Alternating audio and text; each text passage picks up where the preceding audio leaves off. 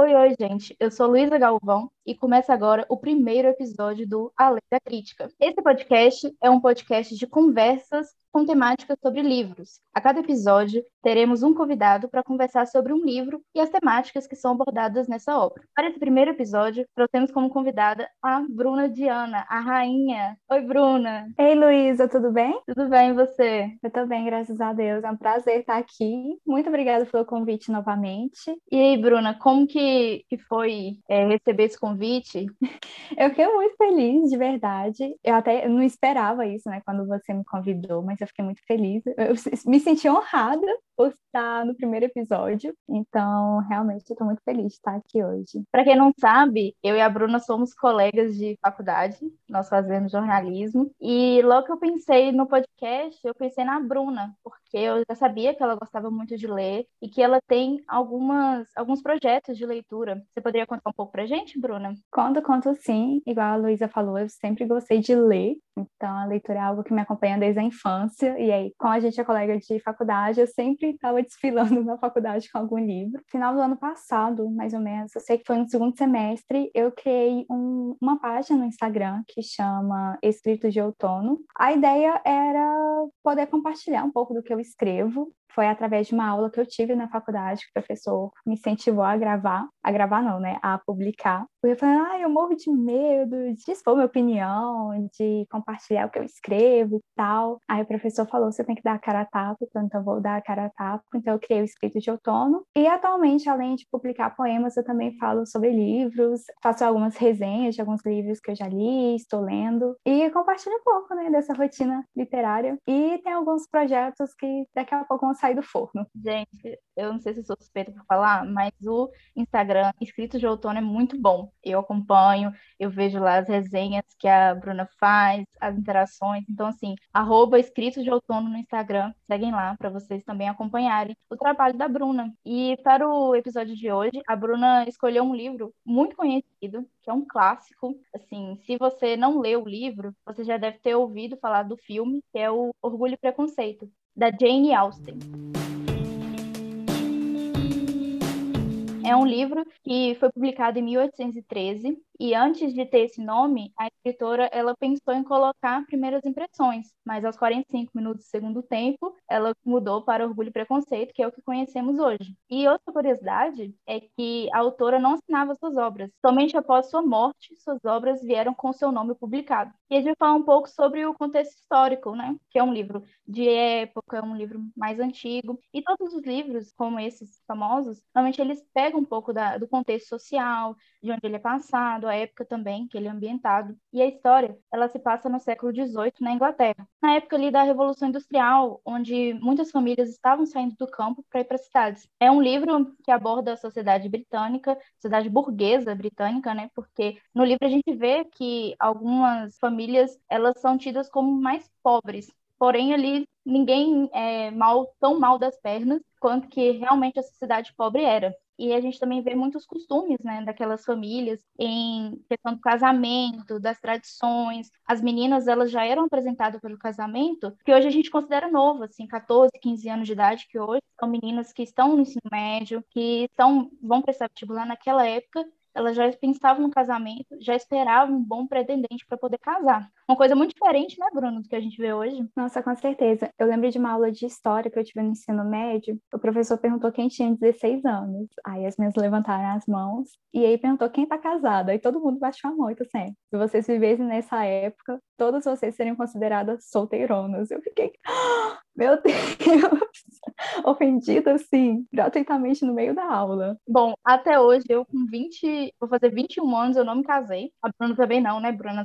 A não ser que você tenha casado escondida aí nesses últimos meses. Aproveitei a quarentena. Não, gente, vou fazer 23, tô rumo Charlotte Lucas. E para aquela época a gente já seria encalhada, né? Porque depois de tanto tempo, de 14 para 21 e não ter arrumado nenhum marido. Bom, essa história, o livro, né, ele ficou tão famoso que ele se tornou um filme que muita gente conhece, assim, muita gente conhece mais o filme do que o livro, exatamente. Ele fez tanto sucesso que ele arrecadou 121,6 milhões de dólares. E hoje, convertendo para a moeda no real, né, brasileiro que está um pouco desvalorizado, isso equivale a 691 milhões de reais. E além do filme, a obra também tem uma série pela BBC. Você assistiu o filme e a série, né, Bruna? Eu assisti fi esse filme de 2005 a série e também tem dois filmes antes desse, de 2005, tem duas ad adaptações e tem uma mais recente que eles fizeram que não é bem do livro, né? Foi inspirado no livro que chama Orgulho, Preconceitos e Zumbis. Confesso que eu não consegui assistir tudo, que eu fiquei tipo, meu Deus, o que vocês fizeram com a história? Mas tem outras adaptações também, mas as mais famosas são essas duas.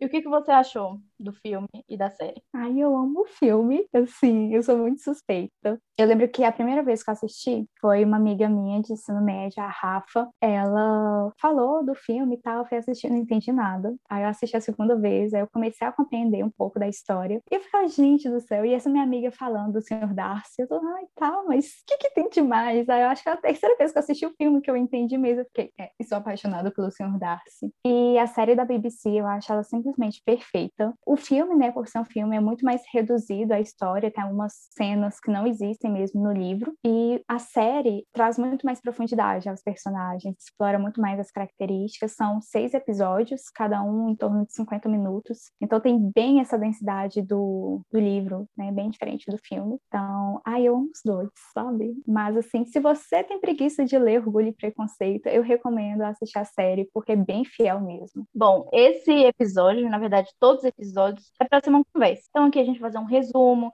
um contexto histórico, a gente vai falar sobre os personagens, e aí a gente vai dividir um pouco sobre o que vai ser só nos comentários e o que vem com spoiler também. Então, se você não quer receber spoiler, você pode ouvir aqui que a gente vai avisar daqui a pouco, quando a gente for começar a falar da história mesmo, começar a falar dos personagens que a gente mais gosta, dos que a gente menos gosta e por quê. E nosso próximo tópico é as primeiras impressões, né? O que, que a gente achava do livro antes de ler.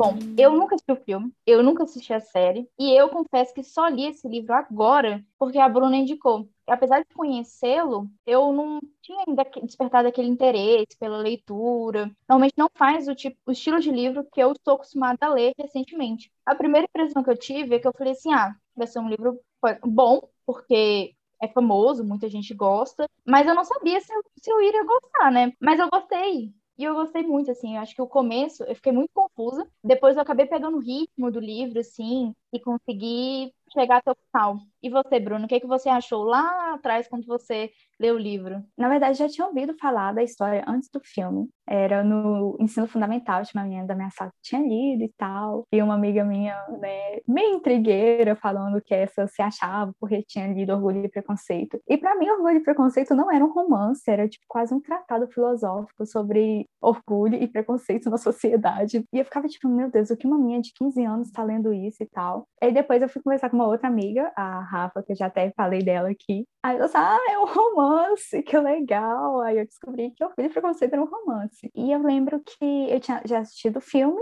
achei a história muito interessante, né? Quando eu entendi pela décima terceira vez que eu assisti. Aí eu pedi meu pai para comprar um livro. Ele é um que vem com três, da Jane Austen, que é o Razão e Sensibilidade, Orgulho e Preconceito e Persuasão. E eu li e eu achei um pouco confuso também. Eu não estava acostumada com a linguagem, não estava acostumada com aquele estilo de escrita. A Jane Austen às vezes é muito descritiva, então eu ficava um pouco confusa, principalmente porque é bem diferente, né, do Brasil, que a gente trata as pessoas pelo primeiro nome. Lá fora tem esse costume de chamar senhor, senhora, senhorita e o sobrenome da pessoa. Então eu ficava, tá, mas quem é essa senhorita Bennett?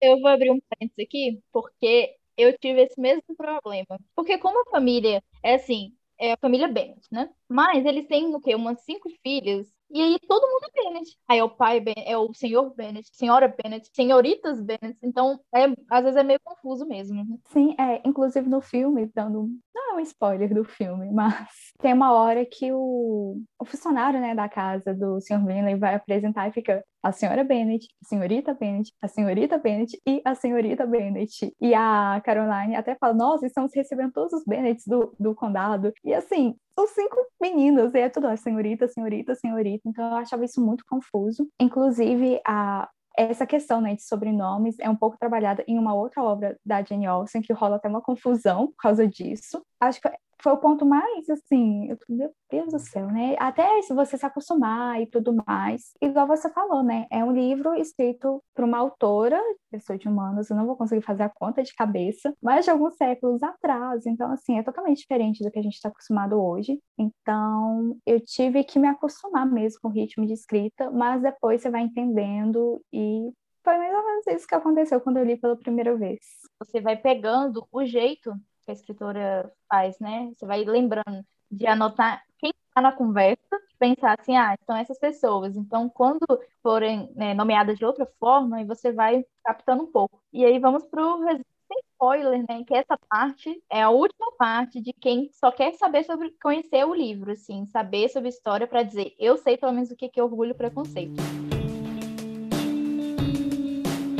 Bom, a narrativa do livro é sobre casamentos, assim, sobre a vida burguesa, a vida da, da menina, né, principalmente, que precisa se casar, jovem, e ela é toda narrada através da personagem principal, que é Elizabeth, que a gente já comentou aqui. E temos também um casal, né, principal, que vai ao longo da trama, a gente vai conhecendo os dois, principalmente sobre a visão da Elizabeth, que é o, a Elizabeth e o Darcy, que ele, como a Bruna já falou, né, como ele é representado no filme, e a gente vê as rotinas dessas meninas da família Bennet, né, que é a família principal, que é a Elizabeth é a segunda filha do casal. E aí a rotina de bailes, de conhecer um rapaz de boa família, o cortejo e o casamento. O livro é sobre a perspectiva da Elizabeth. A gente já vê de cara que ela tem uma visão diferente da mãe dela. É, e a senhora Bennet, para quem não entende muito do contexto naquela época, as propriedades eram passadas para o filho varão. E na ausência desse, passava para o homem mais próximo, né, na linhagem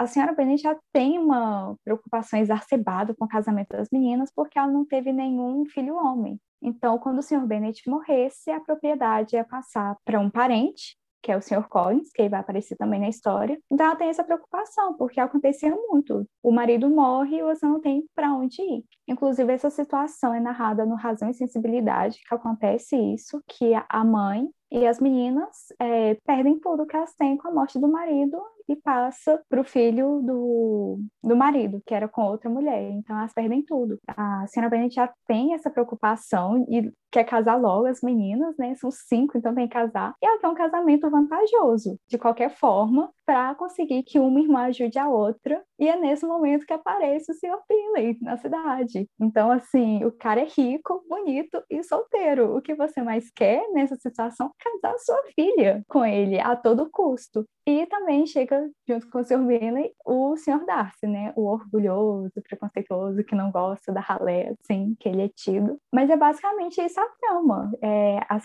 senhora Bennet desesperada para casar as filhas. Algumas das minhas conseguem algumas afeições, né, aos olhos dos ricos. Só que nem tudo, né, gente? A vida, a vida é uma caixinha de surpresas e nem tudo sai conforme esperava. Sim, a gente vê alguns percalços pelo caminho, né?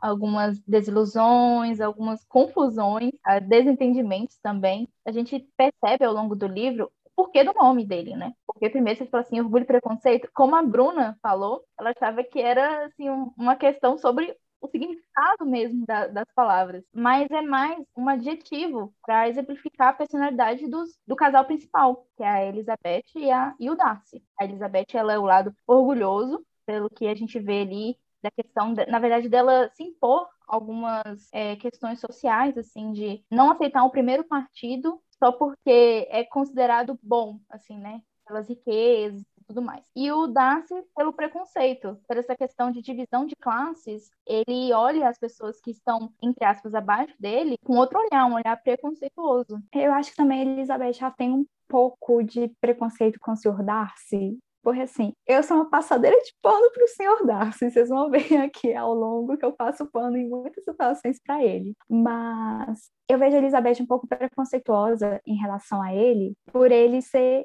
rico, sabe? Ele ser mais reservado. Eu vejo o senhor Darcy mais reservado. Então, lógico que assim, tem umas situações que eu fico, amigo, cala a boca, que você ganha mais.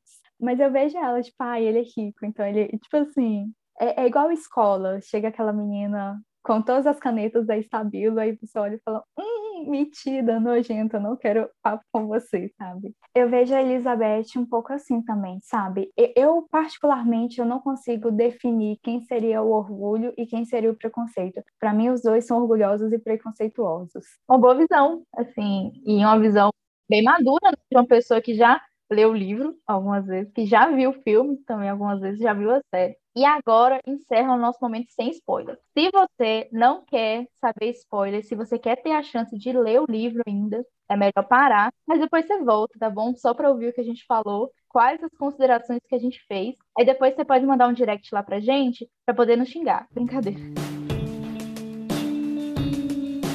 Para começar, minha primeira consideração é que, bom, eu não sabia realmente sobre o livro, a história dele. Eu sabia que era um romance. E eu achei que seria algo bem assim. Eles iam brigar o livro inteiro, e aí no final o Darcy ia perceber que gostava da Elizabeth. Só que foi o contrário. É o Darcy gosta primeiro dela. E ele se declara primeiro do que ela. Isso foi uma coisa que eu fiquei assim, meu Deus. E a gente vê isso assim, na metade do livro, se não me engano, que isso acontece. Eu já tô adiantando, mas é porque foi só uma consideração que eu fiquei muito chocada. No filme e na série, acho que fica bem mais visível que ele gosta dela, porque mostra essa troca de olhares, sabe? Realmente, o livro, ele não traz essa profundidade, porque a gente não sabe. No livro, o Darcy ele é tratado como quieto, introspectivo, até mal educado. Ele é visto como mal educado pela sociedade, porque ele chega nos bailes, ele dança com uma, duas no máximo, duas garotas, né? E isso para eles é muito feio. Assim, um rapaz ele tem que dançar com as meninas, conhecê-las. E aí a gente não imagina, assim, a não ser que você tenha uma ideia do livro, do que, que vai ser, pode acontecer o mesmo que aconteceu comigo. Ou eu posso estar sendo, assim, muito ponto fora da curva. Acho que começa a ficar evidente que o Darcy gosta da Elizabeth quando ele convida ela para dançar. Porque no primeiro baile, ela pergunta se ele não ia dançar e ele meio que dá aquela resposta, né? Tipo, ah, não, se eu não puder evitar e tal. E depois ele convida ela, igual você falou, ele não dança com ninguém e tudo mais, se mantém na dele. Então, assim, para um cara extremamente rico, na dele, reservado, convidar uma pessoa que não faz parte do convívio social a dançar, eu acho que você já começa a ficar tipo assim, hum, Aí tem, aí tem, sabe? Eu acho que foi aí que eu comecei a desconfiar. Ah, o cara não ia chamar ela pra dançar à toa, sabe? Então eu acho que é por aí que ele começa a gostar dela, sabe? Nesse momento. Sim, eu também percebi em alguns momentos, assim, né? Porque do nada ele começa a ouvi-la assim, quando eles estão com outras pessoas, né? É, a gente percebe que ele vai dando um pouco mais de atenção para ela. E no começo, ele meio que, não, ela é feia, ela é de uma família pobre. Não vou querer ficar com essa menina, sabe? Aí ele começa a dançar com ela, começa a ouvi-la. Aí você vai ver que tem, no mínimo, algum tipo de interesse ali. E eu acho que fiz uma consideração que esse livro, ele é ótimo para quem gosta de fofoca, porque é uma fofocaiada do começo ao fim. Sério, todo mundo sabe da vida do outro. É tipo interior, e mais é interior, né? Mas é tipo interior do Brasil, que você fala: "Ah, fulano, filho de fulano, irmão de ciclano, sabe o que estava fazendo?" Aí você dá conta da vida da pessoa.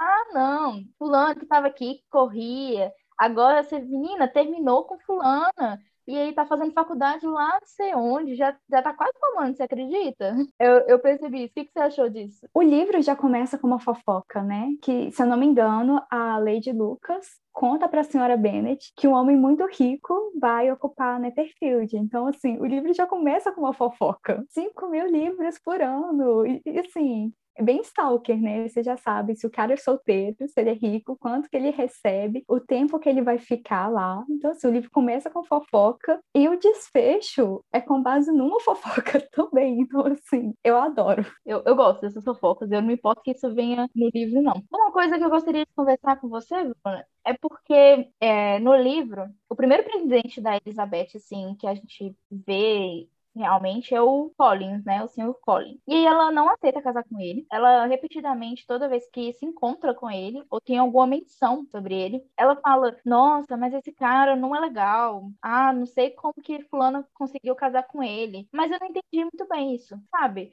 eu não entendi qual é o fator realmente que faz com que ela não goste dele. Porque você não achar uma pessoa legal é ok, mas parece que tem uma coisa mais. Eu acho que tem dois fatores. Um dos motivos, o pai da Elizabeth não gosta do Sr. Collins, né? Porque ele que vai herdar a propriedade e tudo mais. Mas é, eu concordo com a Elizabeth quando ela fala que o Sr. Collins é ridículo. Porque ele é ridículo. Sabe aquele parente sem noção que toda família tem? É o Sr. Collins. Toda família tem o Sr. Collins, ele é muito inconveniente, igual aqueles elogios que ele faz à mesa, tudo forçado, sabe? Então, assim, o santo não bateu, eu vejo muito isso. E, e, também imagino que, pelo fato da Elizabeth ser muito próxima do pai e o pai não gostar dele, é igual amigo, sabe? Se um amigo não gosta de Fulano, eu também não vou gostar de Fulano porque meu amigo não gosta, sabe? P pode ser por isso, mas Elizabeth ela deixa muito claro, né, que o Sr. Collins é ridículo. E o Sr. Collins prova ao longo da história que ele é ridículo. Olha, eu não tive tanto entendimento quanto a Bruna, né? Quanto a Elizabeth também. Então, coisa, né, que depois de pedir a Elizabeth em casamento, ele casa com a amiga dela. É, a amiga vai atrás dele, que é vizinha, a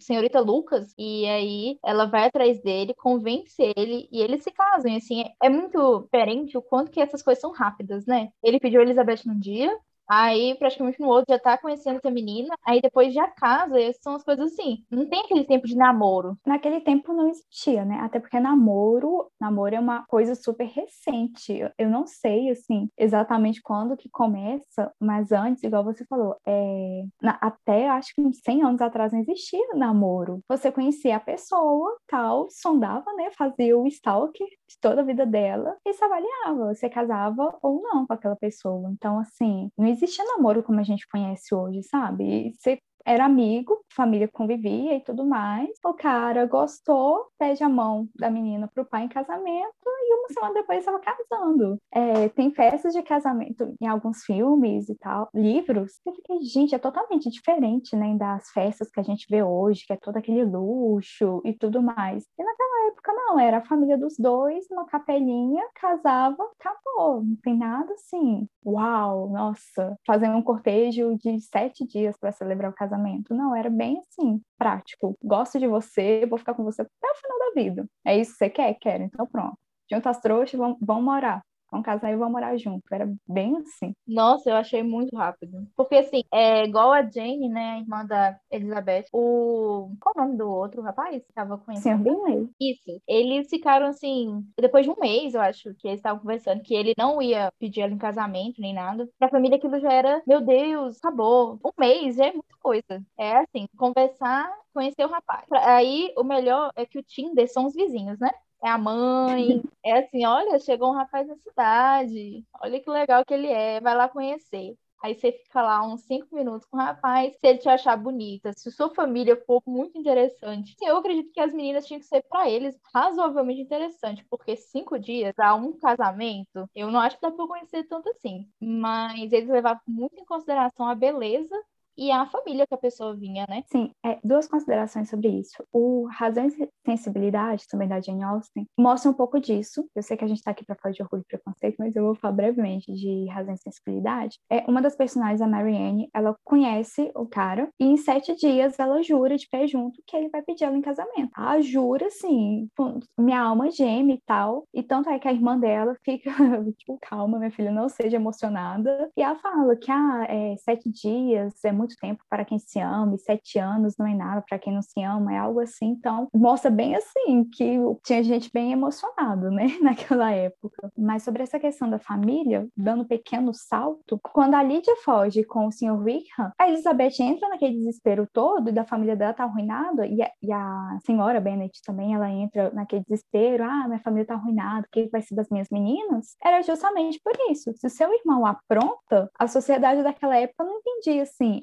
é o irmão dela, não ela. A família toda não presta. E você fica, sua família fica mal falada. Então, por isso tem aquele desespero todo quando a Lídia foge e tudo mais, porque era realmente, era o nome da sua família. Você fazer alguma coisa carregava o nome todo da sua família. Então, por isso que tinha, é, ah, mas a família dele é tal, de qual família, filho de quem? Igual interior, né? Filho de quem? Então, para você sondar e tal, se a família tem algum escândalo. Tanto é que mais pra frente, a Lady Catherine, the Bug, como diz o Sr. Colin, ela vai lá e fala: isso nunca vai acontecer, sabe? Olha o que, que sua irmã fez e tudo mais, sabe? Ela joga na cara da Elizabeth isso. Assim, o nome da família tá manchado pela Lídia. É uma coisa sobre a Lídia que a polêmica, né, sobre ela é porque ela fugiu antes de casar. Ela foi, juntou os trapos, né, foi morar junto, falou assim, quero ficar com esse boy. Aí ela fugiu pra família, né, no, no encontrá-lo. Era tipo, meu Deus, ela não casou, vai ficar manchada na sociedade. E eles tentam abafar ao máximo o caso. Ela é quase uma fugitiva da família. E, e o Wickham, assim, né, tem um caráter muito duvidoso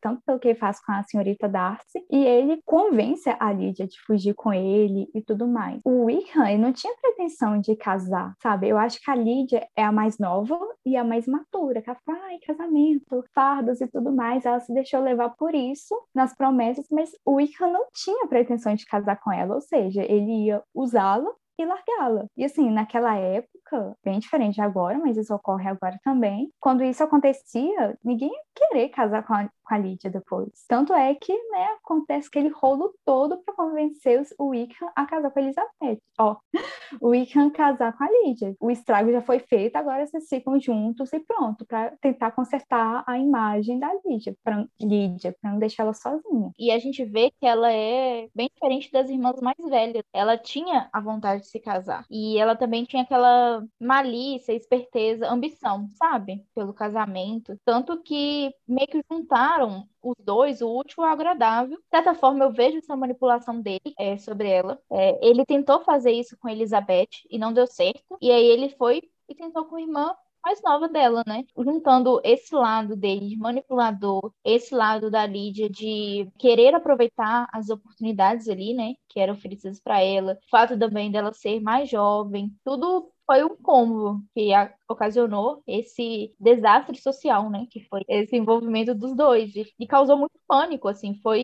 A gente vê no livro que tá todo mundo da família voltado para esse assunto. A gente tem um capítulo inteiro para isso, para encontrar a Lídia, para tentar resolver tudo debaixo dos panos, quanto de dinheiro que isso vai ocasionar, porque não era só falar assim, ah, você vai casar com ela. Porque se ele quisesse, o Wickham, né, ele poderia falar para a sociedade que ela tinha fugido com ele e, e ela ia ficar mal vista. Então ela não ia conseguir casar novamente. Aí ele ainda tem que receber um dinheiro para poder casar com a menina. Aí também para a família fica ali meio, ai, vamos ter que aceitar esse cara aqui. Na verdade, o Wickham, ele tenta fazer isso primeiro com a Georgiana, né, a senhorita Darcy. Ele faz isso com ela, o Darcy descobre, depois ele tenta manipular a Elizabeth ali e vê que o buraco é mais embaixo com ela e ele tenta com uma outra menina, que ele ia, acho que ele ia casar com uma outra menina e depois ele vai pro regimento sai, né, de acho que é Meriton, e vai para outro lugar, e ali ele consegue fisgar a Lídia. Lídia, make a Lídia. Ele consegue fisgar a Lídia. Jesus!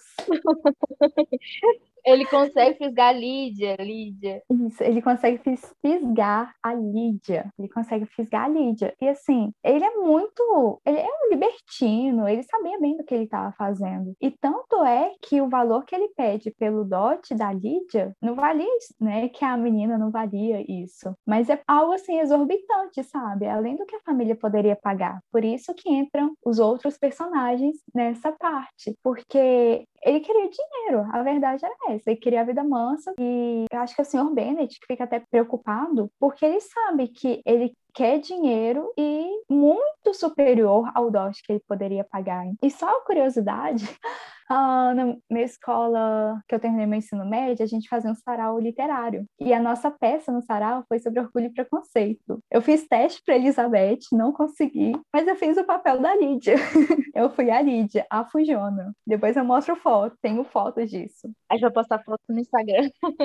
a gente vai postar foto no Instagram para vocês verem a, a Fujona aqui. E assim, o Wickham foi um dos, é um dos protagonistas para que o casal Elizabeth e Darcy não se juntasse antes. Ele contou é, para Elizabeth uma, uma versão distorcida de um desentendimento que ele teve com Darcy, que foi esse caso, né? Ele tentou dar o golpe na irmã do Darcy, não conseguiu, e também ele queria se aproveitar ali do fato do pai do Darcy ter sido muito amigo do pai dele. Então ele queria é, a todo custo uma vida boa, quando bem entendesse. Mas aí o Darcy cortou as asinhas dele, né? Falou assim: não, tem que ser assim, assim, assado. E você não, a gente não vai se ver mais. Aí ele ficou ali despeitado, né? E aí, quando ele encontrou Elizabeth, que já conhecia o Darcy, ele contou a versão dele para que ela se distanciasse do Darcy. E conseguiu, né? Porque ela ficou com aquela impressão ruim, até porque o Darcy não ajudava muito, né? Ele comportava muito eh, mal educado na frente dela, ele não conversava com ela, falava mal da família dela, ele separou a irmã dela do amigo dele. Então, assim, ele já não se ajudava e as pessoas em volta também não ajudavam ele. Isso me lembra a parte quando ele pede a mão dela em casamento e além dela falar, né, da questão da Jane, ela fala, ah, tipo, os infortúnios do senhor Wicca. E ele é todo irônico, todo debochado, tipo, é,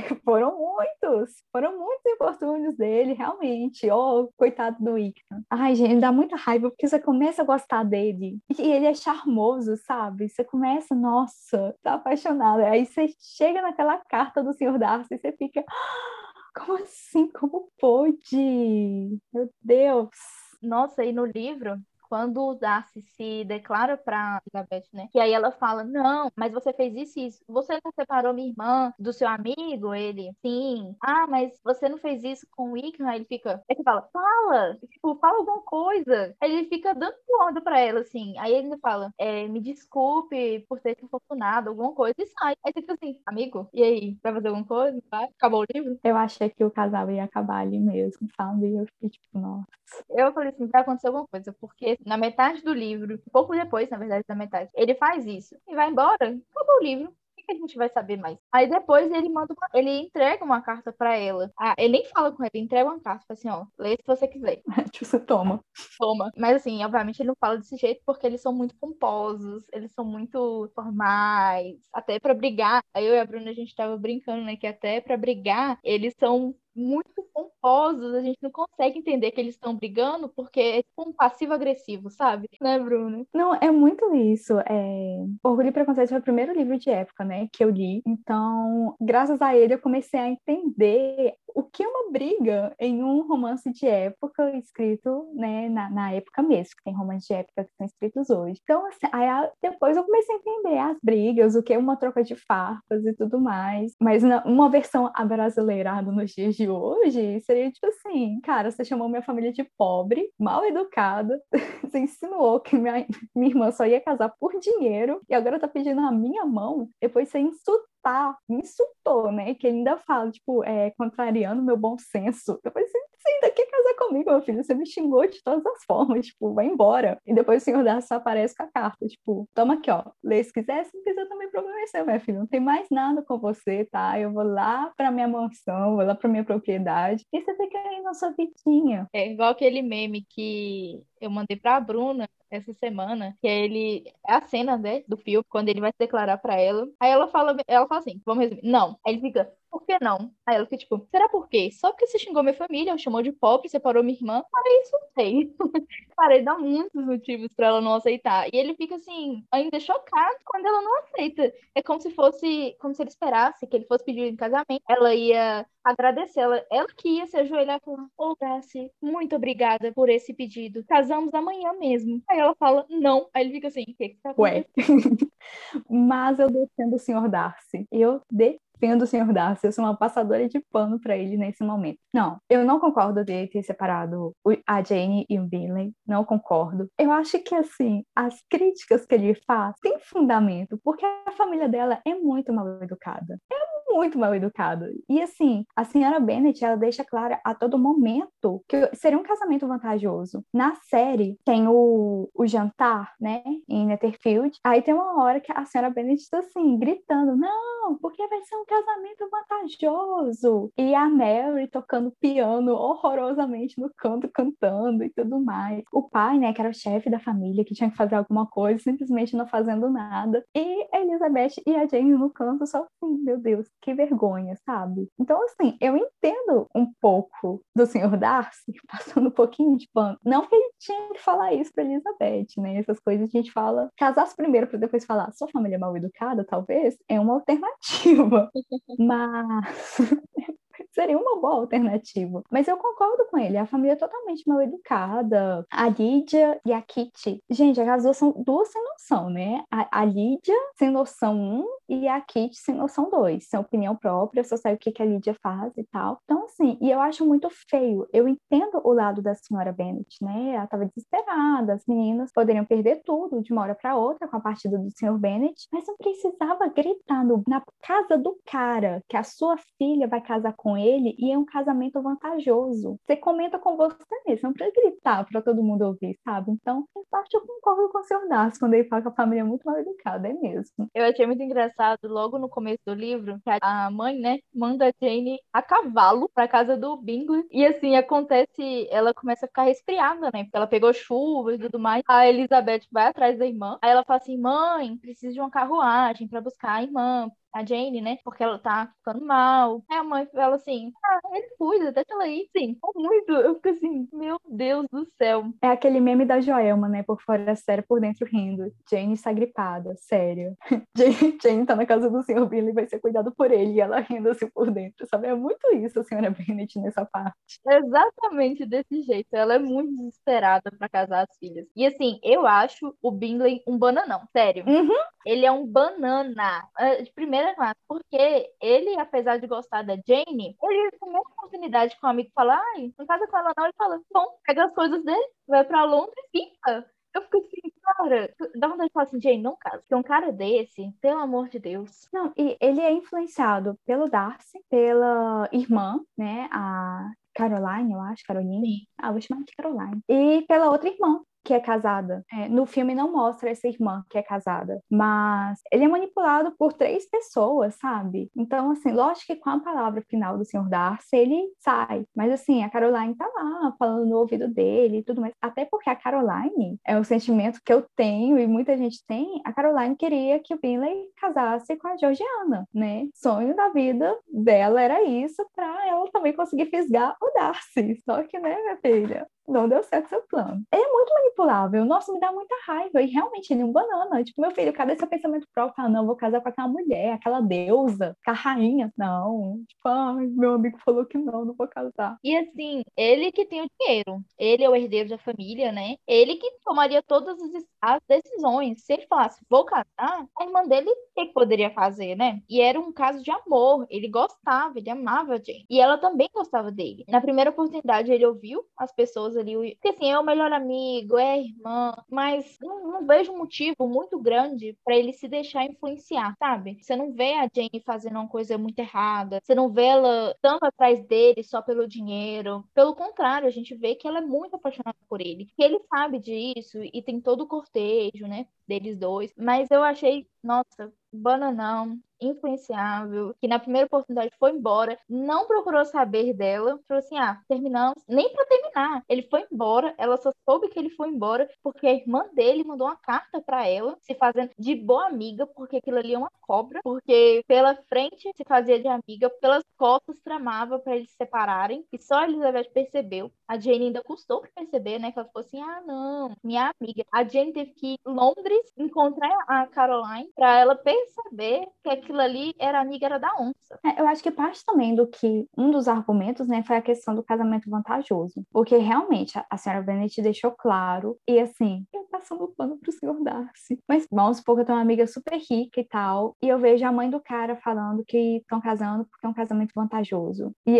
acender, sabe, o sinalzinho vermelho, e falar, olha, não sei se é por amor. E a Jane, ela é muito, então, Elizabeth até fala isso, né, que ela não é de mostrar os sentimentos, né, tão Então, por isso que também é levada essa questão da indiferença da Jane. Mas eu acho que o que pode ter pesado foi a questão do casamento vantajoso. E misturado com o ranço de todo mundo pela família, menos do Binley. Então, não sei, assim, pode ser, ter sido um fator, né? A Jane também, assim, né? Nossa Deus, vai para Londres correr atrás de macho. Amiga, aceita, eu sei que você gosta, mas não sei. E ele só voltou porque o amigo contou lá, trouxe ele de volta e contou que estava se separando. Ele nem acendeu uma luz na cabeça dele e falou assim: procure aquela mulher porque você ama ela. Não. Ah, o Darcy teve que ir atrás dele, conversar com ele, ele teve que voltar para resolver coisas para ele poder realmente voltar com a Jane. Só porque você ama muito essa garota, você tem que casar, mas pelo amor de Deus, tomara que ela seja mais perto de você, viu? Nesse casamento. E assim, ao longo do livro a gente vê as irmãs Bennet, né? Todas ali com, com algum enlaço, né? A Jane com Bingley, a Elizabeth com Darcy, a Lydia com Wickham. Aí a gente vê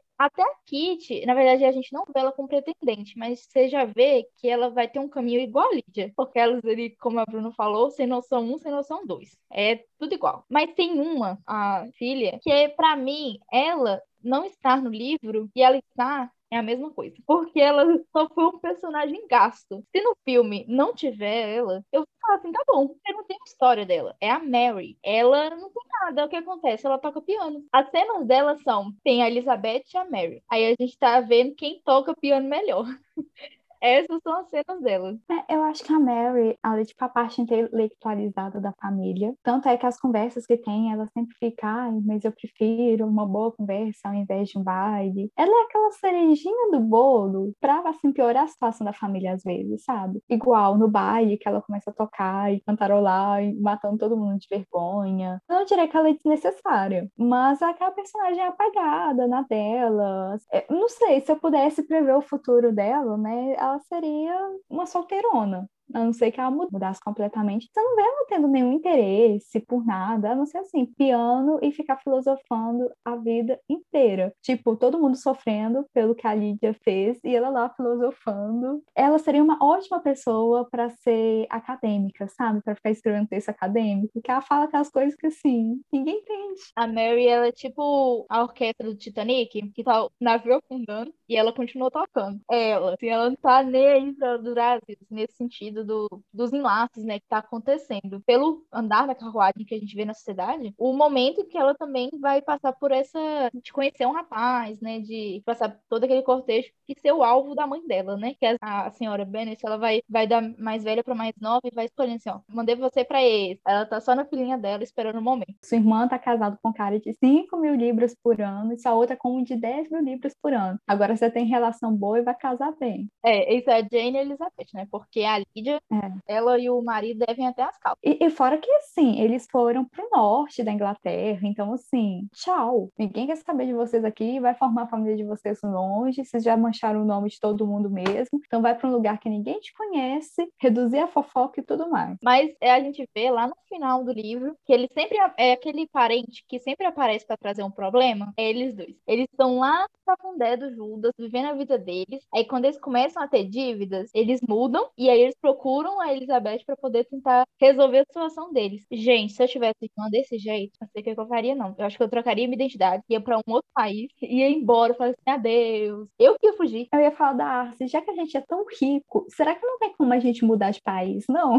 só assim, para minha irmã não saber onde eu tô. Vamos descobrir as Américas juntos. Vamos para lá, tentar uma vida nova. Eu ia ser desse jeito. são muito complicados. Nossa, Deus. E aí, depois disso tudo, do Darcy ter pedido casamento, a gente tem a segunda fase, né, do livro, que é quando a Elizabeth começa a olhar para ele e começa a falar assim: olha, hum, hum tal, bonito, interessante. Aí ela rico. começa rico. Aí ela começa a querer ficar ele. Mas teve aquele momento que você fala assim, putz, recusei o pedido de casamento, né? Será que vem um segundo? Será que ele vai falar assim, opa, eu te quero? E ela fica com isso na cabeça, né? Toda vez que eles se encontram, ela fica assim, será que ele ainda gosta de mim? Será que ele ainda quer casar comigo? Porque agora eu quero. Se ele não quiser, eu quero. Eu acho que quando tem um encontro deles, é um chá de climão. Quando ela vai lá pra é, Derbyshire, acho que é isso, que é a propriedade dele. Primeiro como aquele chá de climão, você imagina, você tá visitando a casa do cara que você rejeitou. Você deu aquele não espetacular. Aí você vai lá, assim, com sua tia, fazer turismo na casa do cara. E o cara chega no exato momento que você está. Eu fico imaginando o chá de climão, gente. Com torta de climão, tudo que tiver de climão, eles comeram naquele momento. E, e eu acho que a Elizabeth, quando ela se despediu dele, quando ela estava na casa da Charlotte Lucas, e ela pensou que nunca mais veria ele e tudo mais. Assim, tudo estava a favor deles nunca mais se verem, né? Eles não tinham pretensão de voltar em Interfield, ela não ia viajar para lá e tudo mais, cada um no seu canto, cada um na sua ponta de país. Então, assim, eu acho que deve ter sido primeiro aquele climão, tipo, nossa, dispensei o cara e tal. Mas o Darcy, ele mostra que ele tá totalmente diferente, né? Nossa, ele volta se transformando. O que o não faz na vida do cara, não é mesmo? O que uma rejeição faz? Eu voltou transformado naquela parte do livro. Outra pessoa. E é muito engraçado que elas vão na casa dele para conhecer a casa. Sim, que é residência, que lindos campos, que linda casa. Aí quem aparece? O dono, né? Obviamente. O dono bonito também, né?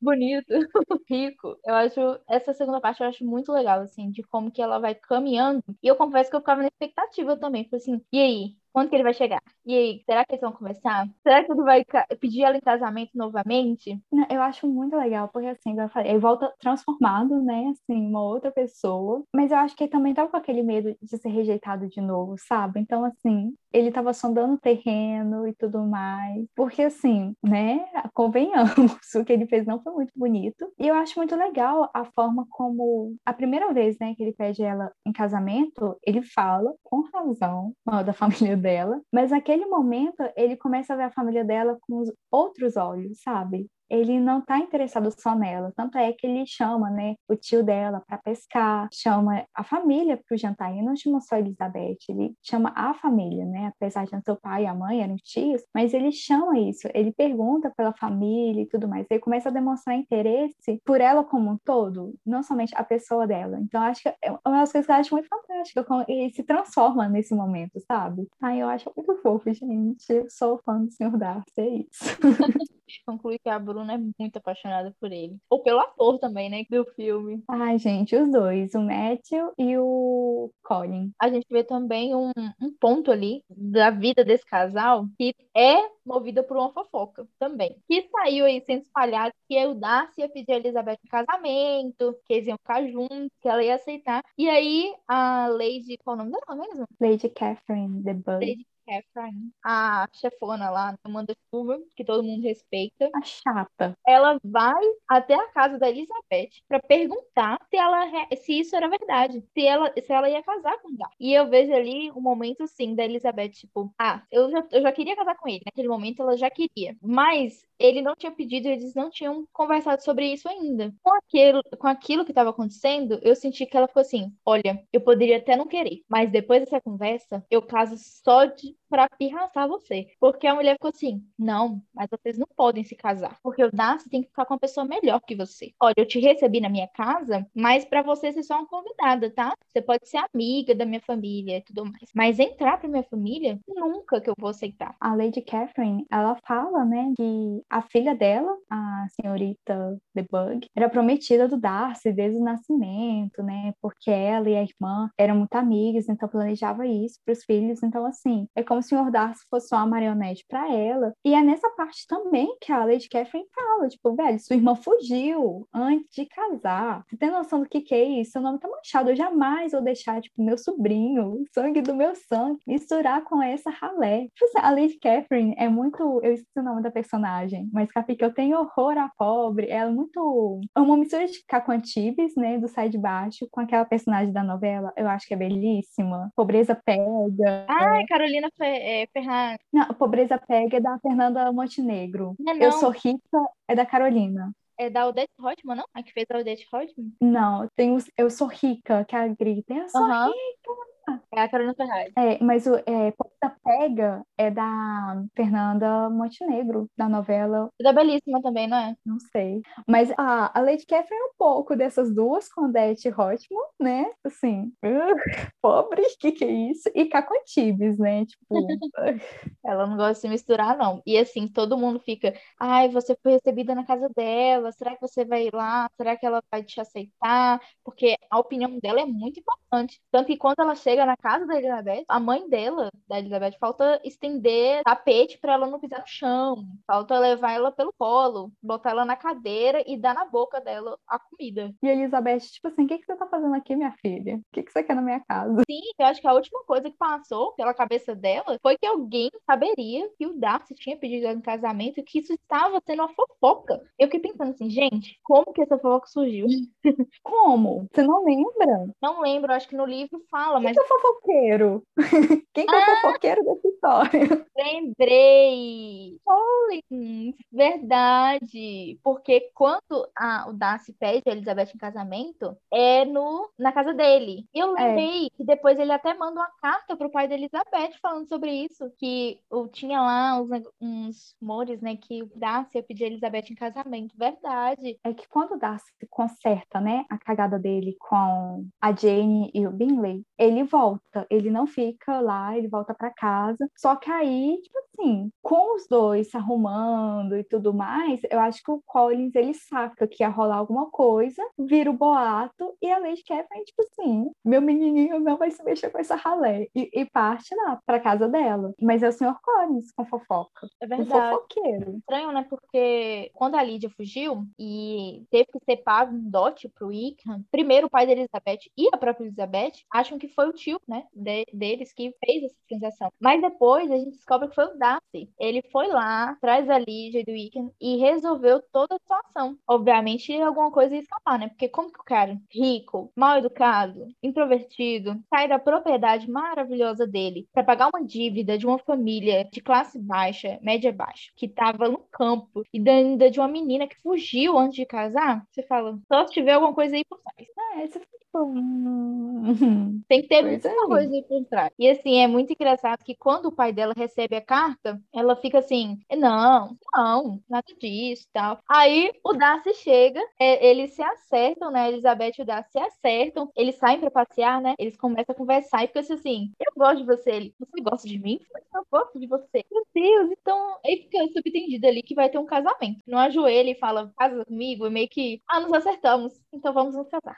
Mas eu acho tão bonita essa parte. Nossa, eu acho linda, porque ele. é- gente, eu tô parafraseando a fala do Sr. Darcy, tá? Porque eu não vou conseguir achar aqui a tempo. Mas ele fala, né? Se seus sentimentos são os mesmos, acho que de abril, tipo assim, por favor, me fale. Senão eu nunca mais tocarei nesse assunto. Tipo, por favor, acabe com a minha agonia. Meus sentimentos permanecem os mesmos. Se os seus tiverem sido alterados, por favor, me conte. Senão eu nunca mais toco nesse assunto. E eu acho isso muito bonito, porque assim, o cara levou um fora feio, aprendeu com fora, mudou, se transformou, mas o sentimento ainda continuou. Mas acho que o sentimento agora dele era um pouco mais, é mais diferente, sabe? Era um amor mesmo por ela. Não é simplesmente, ah, gosto de você, vai dar certo? Não sei, então vamos lá. Mas agora, tipo, eu realmente gosto de você, sabe? Eu passei essa inquietação toda, eu fiz isso tudo, não pela sua família, mas eu fiz isso por você e tudo mais. Então, tipo, acabe com a minha agonia. E eu acho muito fofo, é muito linda essa parte, gente. Aquele momento que, nossa, tanta sair gritando, tipo, ah, meu Deus, finalmente. fica acertado, né? Eles conversam. Aí ela tem que voltar pro pai dela e falar: Sabe aquela conversa que a gente teve? Esquece, eu vou casar com o Darcy. Aí o pai dela fica, fica tipo aquele meme do John Travolta, que ele fica procurando assim, ó, o que que tá acontecendo? Ele fica assim, porque ontem minha filha falou que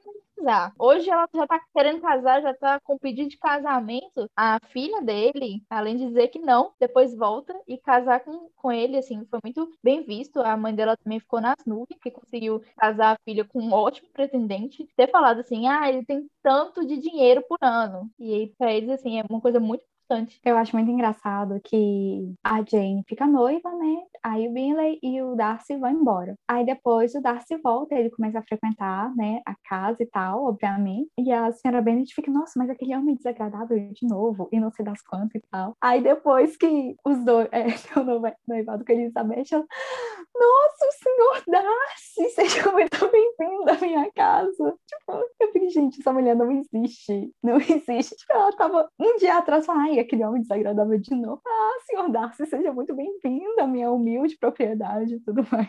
Nossa, eu ri muito dessa cena. Porque, assim, é, o Darcy chega, aí ela começa a falar mal dele, né? Aí no outro dia ele- ela continua falando mal dele. E a Elizabeth já tá noiva dele, né? Que ela já tinha passado pro pai e tal. E ela tem que ficar quietinha. Ela fica assim, só por dentro. Ela fica meio que rindo, assim, tipo, nossa, agora que minha mãe vai saber que eu tô noiva desse cara. E a mãe dela só descendo a lenha do cara. Aí é só falar assim, tô noiva. Aí a mulher, Darcy, maravilhoso. Você aqui na minha casa, me dando essa honra. E agora vai casar com minha filha. Eu acho muito engraçado. Uma coisa que eu acho muito interessante, eu tava até, eu já tive essa, uma, essa conversa, né, com uma amiga. Eu gosto muito da parte que o Sr. Bennet tá conversando com a Elizabeth, né? Porque ele fala: você perdeu o juízo, você odiava esse homem, você não achava ele orgulhoso. E ela fala: ah, papai, eu estava totalmente enganada. Eu gosto muito, eu amo e tal. Eu nunca estive tão cega em relação a isso. E o pai dela meio que questiona se ela tá fazendo isso por dinheiro, sabe? E ela fala: tipo, não, eu, eu realmente gosto dele. Eu acho isso muito legal, porque Elizabeth,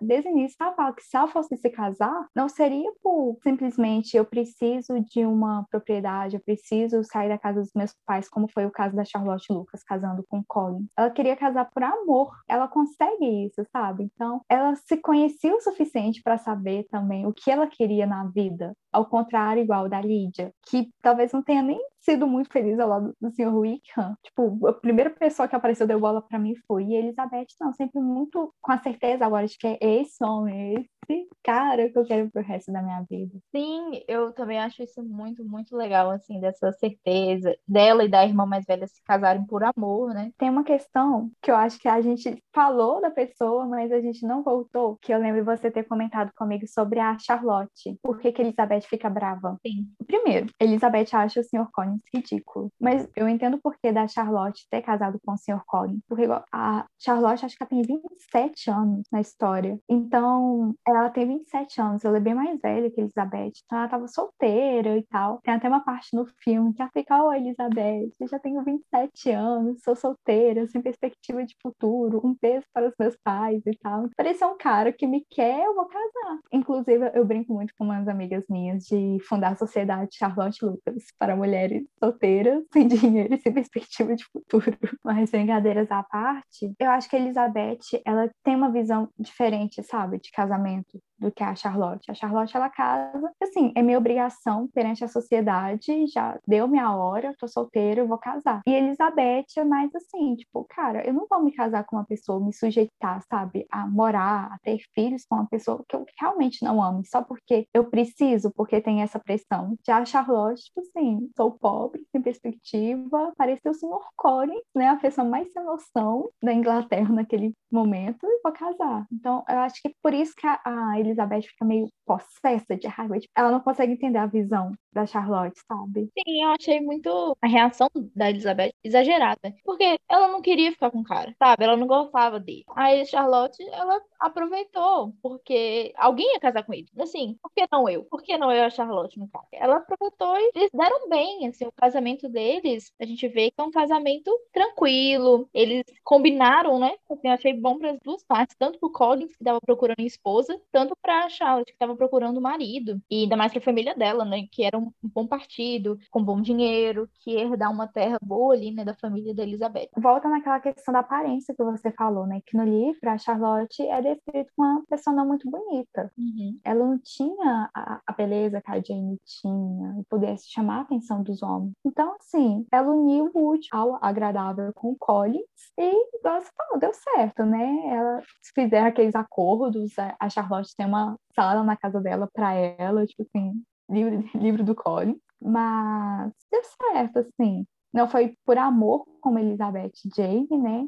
Mas é aquela coisa. É, e aconteceu muito naquela época, mas salvo engano, eu acho que foi Dom Pedro II e Teresa Cristina, que eles também tiveram ca casamento arranjado, né? Ainda mais monarquia, deu muito casamento arranjado. E conta a história que os dois não se davam bem, eles não se batiam. Então eles casaram por contrato e só depois que a Teresa Cristina veio para cá, para o Brasil, e conta que, assim, eles demoraram, acho que foi um ano para consumar o casamento, porque eles não, eles se odiavam. Era um no canto do palácio, o outro no outro, que eles não queriam se cruzar e tal. Só que por convivência e tal, eles perceberam, tipo, olha, o outro não é tão insuportável quanto eu pensava, sabe? Salvo engano, acho que é Dom Pedro II e Teresa Cristina mesmo. Eu sei que tem essa história. Eles não se davam bem de jeito nenhum, não dava certo, e depois de um tempo deu certo e ficaram juntos e feliz pelo resto da vida. Ou pode ser algo que tenha acontecido, né, com Charlotte e o Sr. Collins. Sobre o Dom Pedro, vai abrir, vai estrear, né, na Globo a novela, que já teve Dom Pedro I, agora vai Dom Pedro II, e a gente vai poder assistir um pouco. Gente, estou fazendo mexendo da Globo, sim. Se eles quiserem pagar, eu faço mais, porque eu já assisti muita novela. Então, Globo, se um dia vocês ouvirem esse podcast, quiserem fazer um, um, merchan, eu falo, todo episódio eu faço alguma ponte com alguma novela, viu? Ó, se a Televisa quiser também, tá? Eu comento super sobre novela mexicana, adoro. Eu sei que é um gosto exótico, mas eu gosto. Então, assim, se quiserem, eu também falo de novela, gente.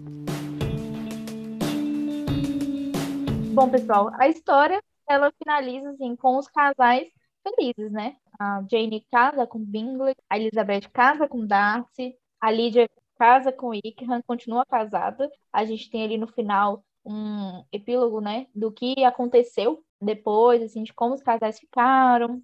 A Charlotte fica com Colin. Eu acho que foi um livro muito bom, assim. Eu acho a leitura boa. Eu acho a protagonista boa. Assim, vamos lá. Bruna, qual é o seu personagem favorito e por que o Darcy? Não, o Darcy é meu, um dos meus crushes literários, né? Que eu tenho vários. É, mas eu gosto muito da Elizabeth. Eu gosto muito dela. Eu gosto da maturidade dela. E eu gosto que ela não é uma personagem perfeita, sabe? me irrita um pouco alguns livros em que o protagonista ele é muito perfeito, ele não comete erros. E Elizabeth ela comete erros, sabe? Ela tem uns julgamentos do Sr. Darcy. Ela não é muito exacerbada, mas ela tem umas opiniões fortes sobre o mundo ao redor dela. Às vezes ela tá certa, muitas vezes ela tá certa, mas algumas vezes ela comete alguns equívocos e tal, igual na questão do Sr. Wickham, que ela ouviu só um lado da história, não quis ouvir o outro. Eu gosto muito da Elizabeth, eu acho ela muito madura. E aí, Bruna, qual personagem que você mais odeia ou que você acha que nem deveria estar na história? O que eu mais odeio é a Caroline.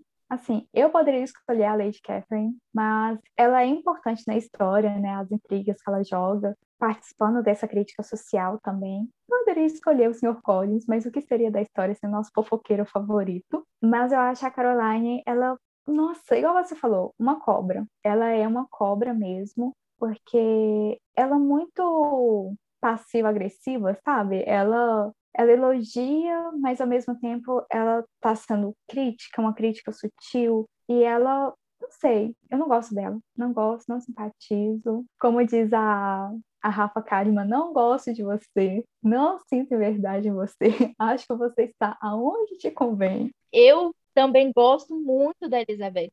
Para mim, ela é a personagem favorita. Achei ela protagonista excelente para a história. Acho que ela se encaixou muito bem. A história dela, acho que vai bem, assim, até o final. E quem eu mais, que eu menos odeio, eu poderia dizer a Caroline, porque eu acho também ela péssima. Mas eu vou, só para ser um pouquinho diferente da Bruna, eu vou trazer a Mary. Como eu já te falei, eu achei ela depressões, assim. Então, eu não acho, eu não achei um personagem bom. Eu achei que ficou sobrando ela, assim. Eu acho que talvez eu não assisti o filme, mas talvez para o filme ela possa ter sido explorada num alívio cômico maior. Ela, a Bruna já tá me adiantando que não, é que eu tô vendo ela aqui. Então, realmente não faz sentido para mim ela estar na história. Ela poderia ter vindo como um alívio cômico no livro, no filme, mas eu sinto que mesmo as pequenas presenças dela são meio desnecessárias, sabe? Então eu não gosto muito dela. Mas também não gosto da, da Caroline. E o que eu achei do livro foi que eu gostei muito sabe? Eu gostei do livro, me surpreendeu. Eu não estava lendo muito romance ultimamente.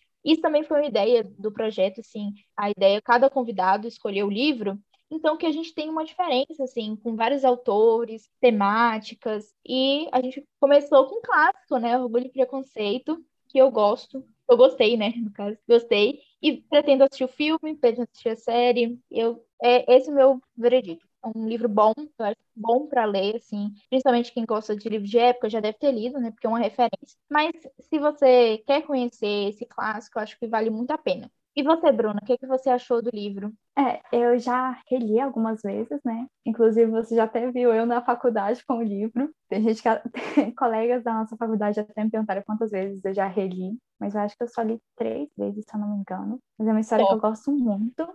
só. Eu tenho mania, gente, de reler livros, então, assim, relevem. Quando a história é muito boa, eu releio. Mas eu gosto muito eu acho que supera as expectativas. É um final que pode ser tido como clichê, né? Todo mundo termina bem e tudo mais. Pode, mas assim, eu amo final feliz, gente. Então, assim, eu não sei lidar com finais tristes. Eu acho uma história que não cansa de me surpreender. Inclusive, é, eu até conversei com você, né? Eu estava num grupo de leitoras e a gente estava fazendo algumas discussões e eu não sabia que eu sabia, né, que Jane Austen era uma anglicana, né, uma cristã anglicana, mas eu não sabia que a história tinha um fundo na Bíblia. No livro de Levíticos conta a história. Eu vou ter que ler aqui, porque eu não sei falar metade dos nomes bíblicos, tá, gente? Mas era a história de cinco irmãs, cujo pai, o pai chamava Zelofaed, nem sei como que fala. Desculpa os Zelofaed aí que eu tô falando o seu errado. Eu vou chamar de Senhor Zelo. Aí o Senhor Zelo, ele falece e assim, tava na essa parte, né, da história, o povo de Israel estava na Terra Prometida e estava tendo distribuição de terra, só que o Senhor Zelo morreu. E as irmãs ficaram tipo, beleza, o que que acontece com a gente, né? Porque não tem nenhum filho varão para passar a terra, então a gente tá lascado. Então elas vão para Moisés, o Moisés, meu filho, o que que vai ser de nós?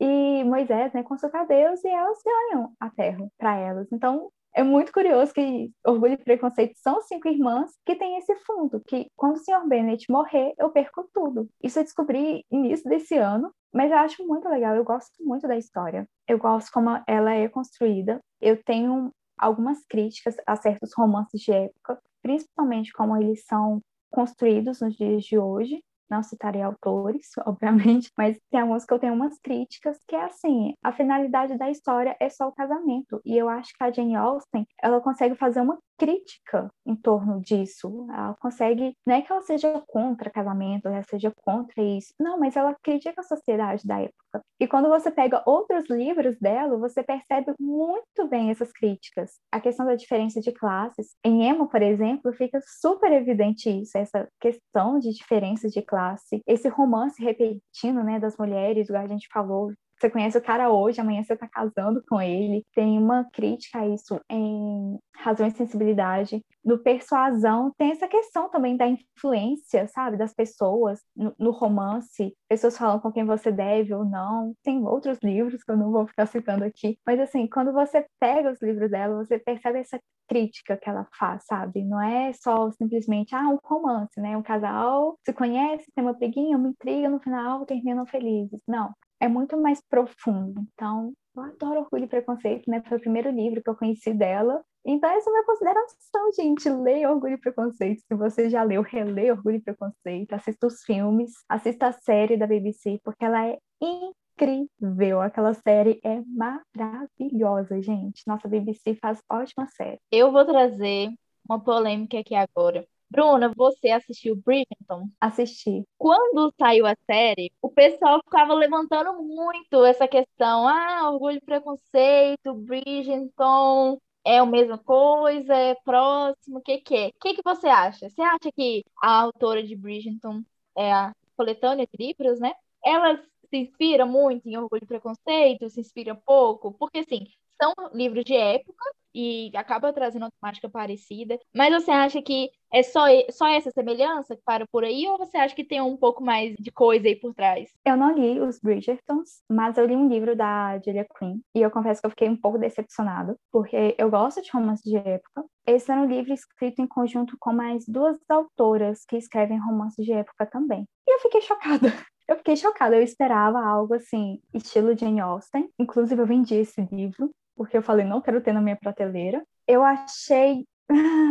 assim, é claro que a Jane Austen vai ter muito mais coisa para criticar a sociedade e tudo mais. Ela está inserida naquela sociedade. Mas eu achei a série. A, eu assisti a série, por curiosidade. Eu pulei muitas cenas, que eu fiquei tipo, não mereço assistir isso, não preciso assistir isso. E o livro, esse livro que eu li da Julia Quinn com mais os outros autores, eram muito assim. Eu não gosto de livro com hot. E os livros era a cada página um hot. E era tipo assim, meu Deus, eu não vou nem falar onde que esse livro deveria ser assim vendido, porque era muito pesado e não tinha uma história. A história desse livro era basicamente o cara que, com conde, sei lá, qual era o título dele, ele cai do cavalo quase morre, aí ele percebe que ele precisa de uma esposa, aí ele vai até a irmã dele, a irmã dele planeja um baile que dura, tipo, dias na casa dela, na propriedade dela no interior, após a temporada de Londres, e aí convida todo mundo e tal, e tenta ser aquela coisa casamenteira, sabe? E o,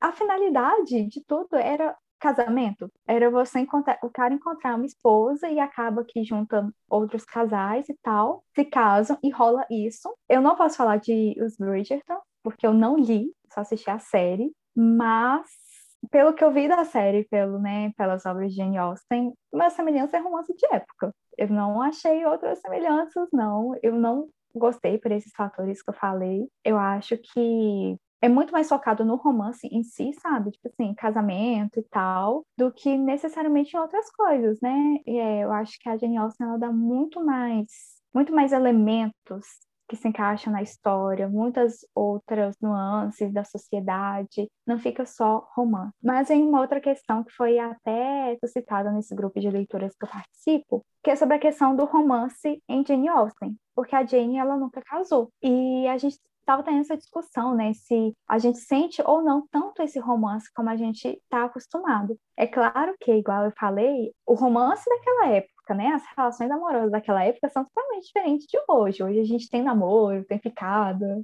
tem, tem nem sei mais o que, que existe, né? Mas é totalmente diferente do que tinha na outra época, né? Há uns dois, três séculos atrás.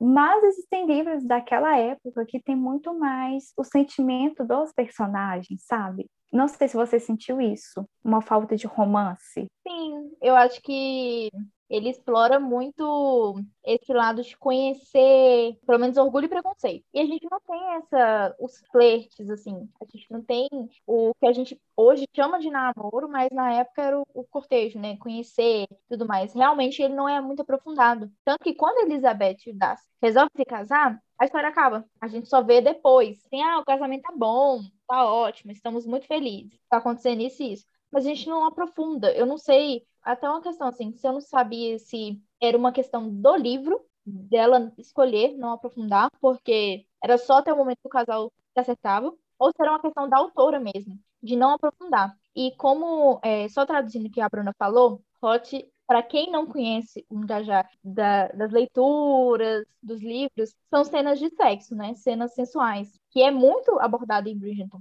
Então, muita gente assistiu a série por conta disso, inclusive. E realmente é uma, é uma parte que a autora do livro explora bastante. Eu não li o livro também, mas amigas minhas que leram o livro, e eu já vi o pessoal comentando na internet, que essas cenas estavam na série porque também faziam parte do livro. Então a autora abordava muito. E é isso, assim, eu sinto que realmente a Jane, ela não, não ela não aprofunda isso no livro, pelo menos Orgulho e Preconceito. Dois pontos. Algumas amigas minhas leram e falaram exatamente sobre isso. Eu tava doida para ler os Bridgertons, mas quando eu descobri isso, não é o tipo de leitura que eu gosto, então não quis ler. Depois também dessa experiência de outro livro da Julia Quinn que eu assisti, que eu li. É, mas Gente, nessa discussão que a gente estava tendo, o livro que eu mais senti que tem um romance é o Persuasão, dando um pequeno, não é spoiler, mas é uma sinopse, que basicamente tem a protagonista, ela ia se casar com um cara, só que ela foi persuadida por uma mulher a não casar com ele porque ele era pobre. E anos depois, o jogo virou. Ela vira tá pobre e o cara tá super rico. Só que, tipo, por esses oito anos, ela continuou gostando dele, sabe? Ela não tá gostando dele porque ele tá rico. Então, ela explora mais esses sentimentos, tipo, arrependimento, ela ainda gosta dele, o cara tá dando bola para outra menina. Então, você sente mais, sabe, é, essa essa paixão, esse romance da, da personagem. Mas a gente teve essa discussão porque em outros livros é muito assim, você não tem o sentimento dos personagens, é aquela conversa e tal, oi e tal, ah, fechou então.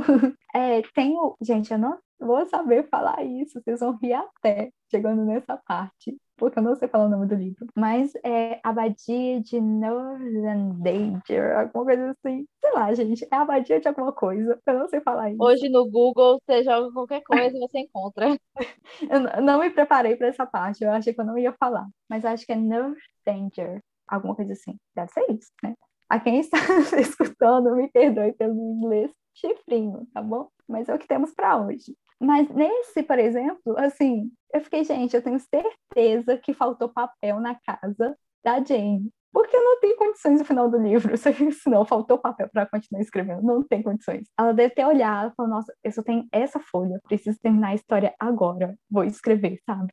É meio assim, sabe? Então, na Jane Austen falta esse elemento mais assim, romântico e tudo mais. Mas foi igual as minhas tinham é, comentado no grupo. A Jane, ela nunca casou. E ela, né, conta-se que ela teve um romance com um cara só que eles nunca chegaram a ter nada, porque a família não aprovava e não deu certo. Então, assim, ela morreu solteira. Por mais que ela seja escritora, né, quando você passa por certas experiências, é mais fácil de você descrever aquele sentimento e tudo mais. Não, nunca teve isso. Mas não é só em Orgulho e Preconceito, em outros livros também tem isso. É, apesar de tudo isso, eu acho que o livro é muito válido. Assim, é um clássico que ainda é válido de se ler.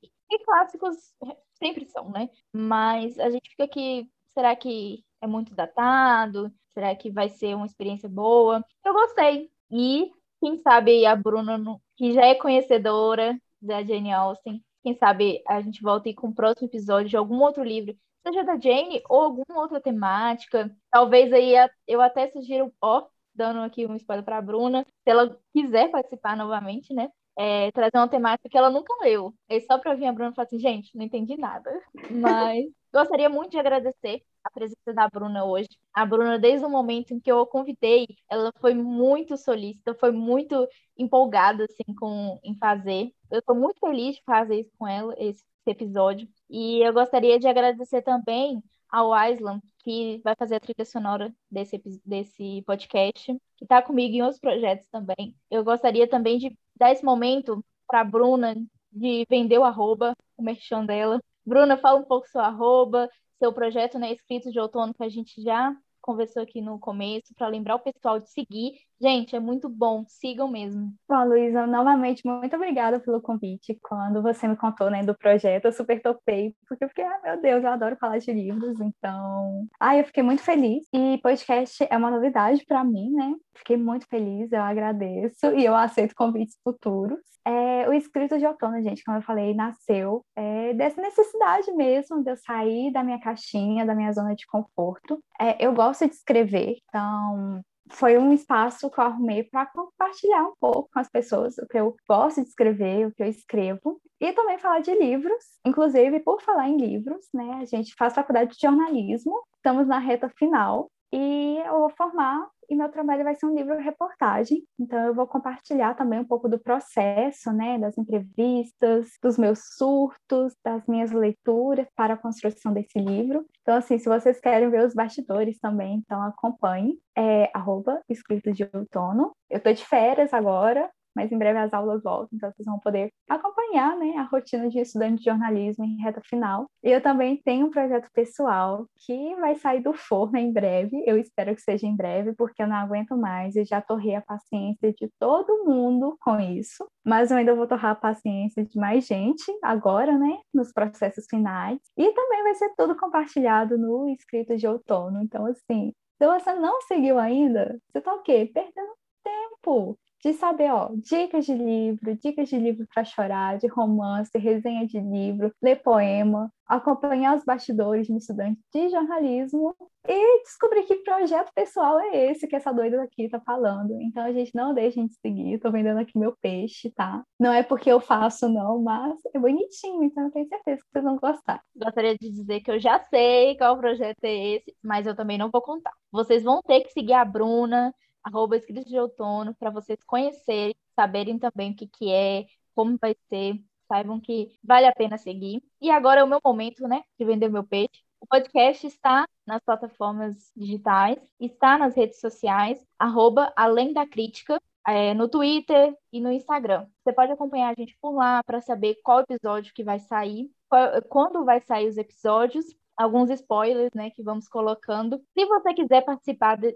do podcast, você pode entrar em contato com a gente através do Instagram, arroba Além da Crítica, ou pelo e-mail, além da crítica, arroba gmail.com. Você envia o um e-mail falando que gostaria de participar e qual livro que você escolhe para a gente conversar aqui. Eu estou aberta a todo tipo de livro. Eu falei até com a Bruna, falei assim, Bruna, olha aí, o que você escolher, eu vou ler. Estou lendo mesmo todo o livro, os convidados, né? Que a gente já acertou. É, eles mesmos escolheram, deixei super à vontade. Ah, o intuito desse podcast é a gente conversar sobre qualquer livro, qualquer tema. Eu estou aqui para o que deve é. E acompanha a gente. Esse é o primeiro episódio, espero que de muitos. A gente, é, eu, no caso, aqui, vou estar um pouco apertada, como diz a Bruna, nos próximos meses, mas sempre estarei aqui lendo livros, conversando com vocês. Qualquer dúvida, qualquer crítica, elogio, pode entrar em contato, que a gente está aqui para melhorar. Novamente, muito obrigada, Bruna. Obrigada você que está ouvindo esse podcast, que ficou um pouco longo, mas eu acho muito válido. Tem uma conversa muito boa sobre o livro. A gente moeu todos os assuntos que a gente podia ali. É, o livro é muito grande, extenso, muitas questões somente escritas, na época que às vezes deixa a gente um pouco confuso, mas é muito válido. Se você não leu, se você chegou até aqui e não tinha lido o livro, pegou todos esses spoilers, leia o livro, eu acho muito bom. Tem muita coisa ainda que a gente não falou. E se você já leu, você pode entrar em contato também e falar assim: olha, não concordo. Acho que a Mary é uma personagem sim válida, que deveria estar no livro. Eu discordo, mas eu vou ouvir você. E é isso, pessoal. Fica aí com o primeiro episódio e aguardem o segundo episódio, que também vai ser um episódio bem legal. Vou dar um spoiler que eu gostei do livro. Então vai ser uma conversa bem massa também, viu? Então, pessoal, além de vocês poderem acompanhar tudo isso no Script de Outono, eu gostaria de super agradecer vocês de terem escutado aqui. Perdoe meu inglês, minha pronúncia de nomes. Eu sei que, assim, não foi a mais bonita, mas muito obrigada por terem escutado. Espero, né, poder participar aqui mais outras vezes. E é isso, pessoal. Muito obrigada e até a próxima. Muito obrigada a todos e tchau!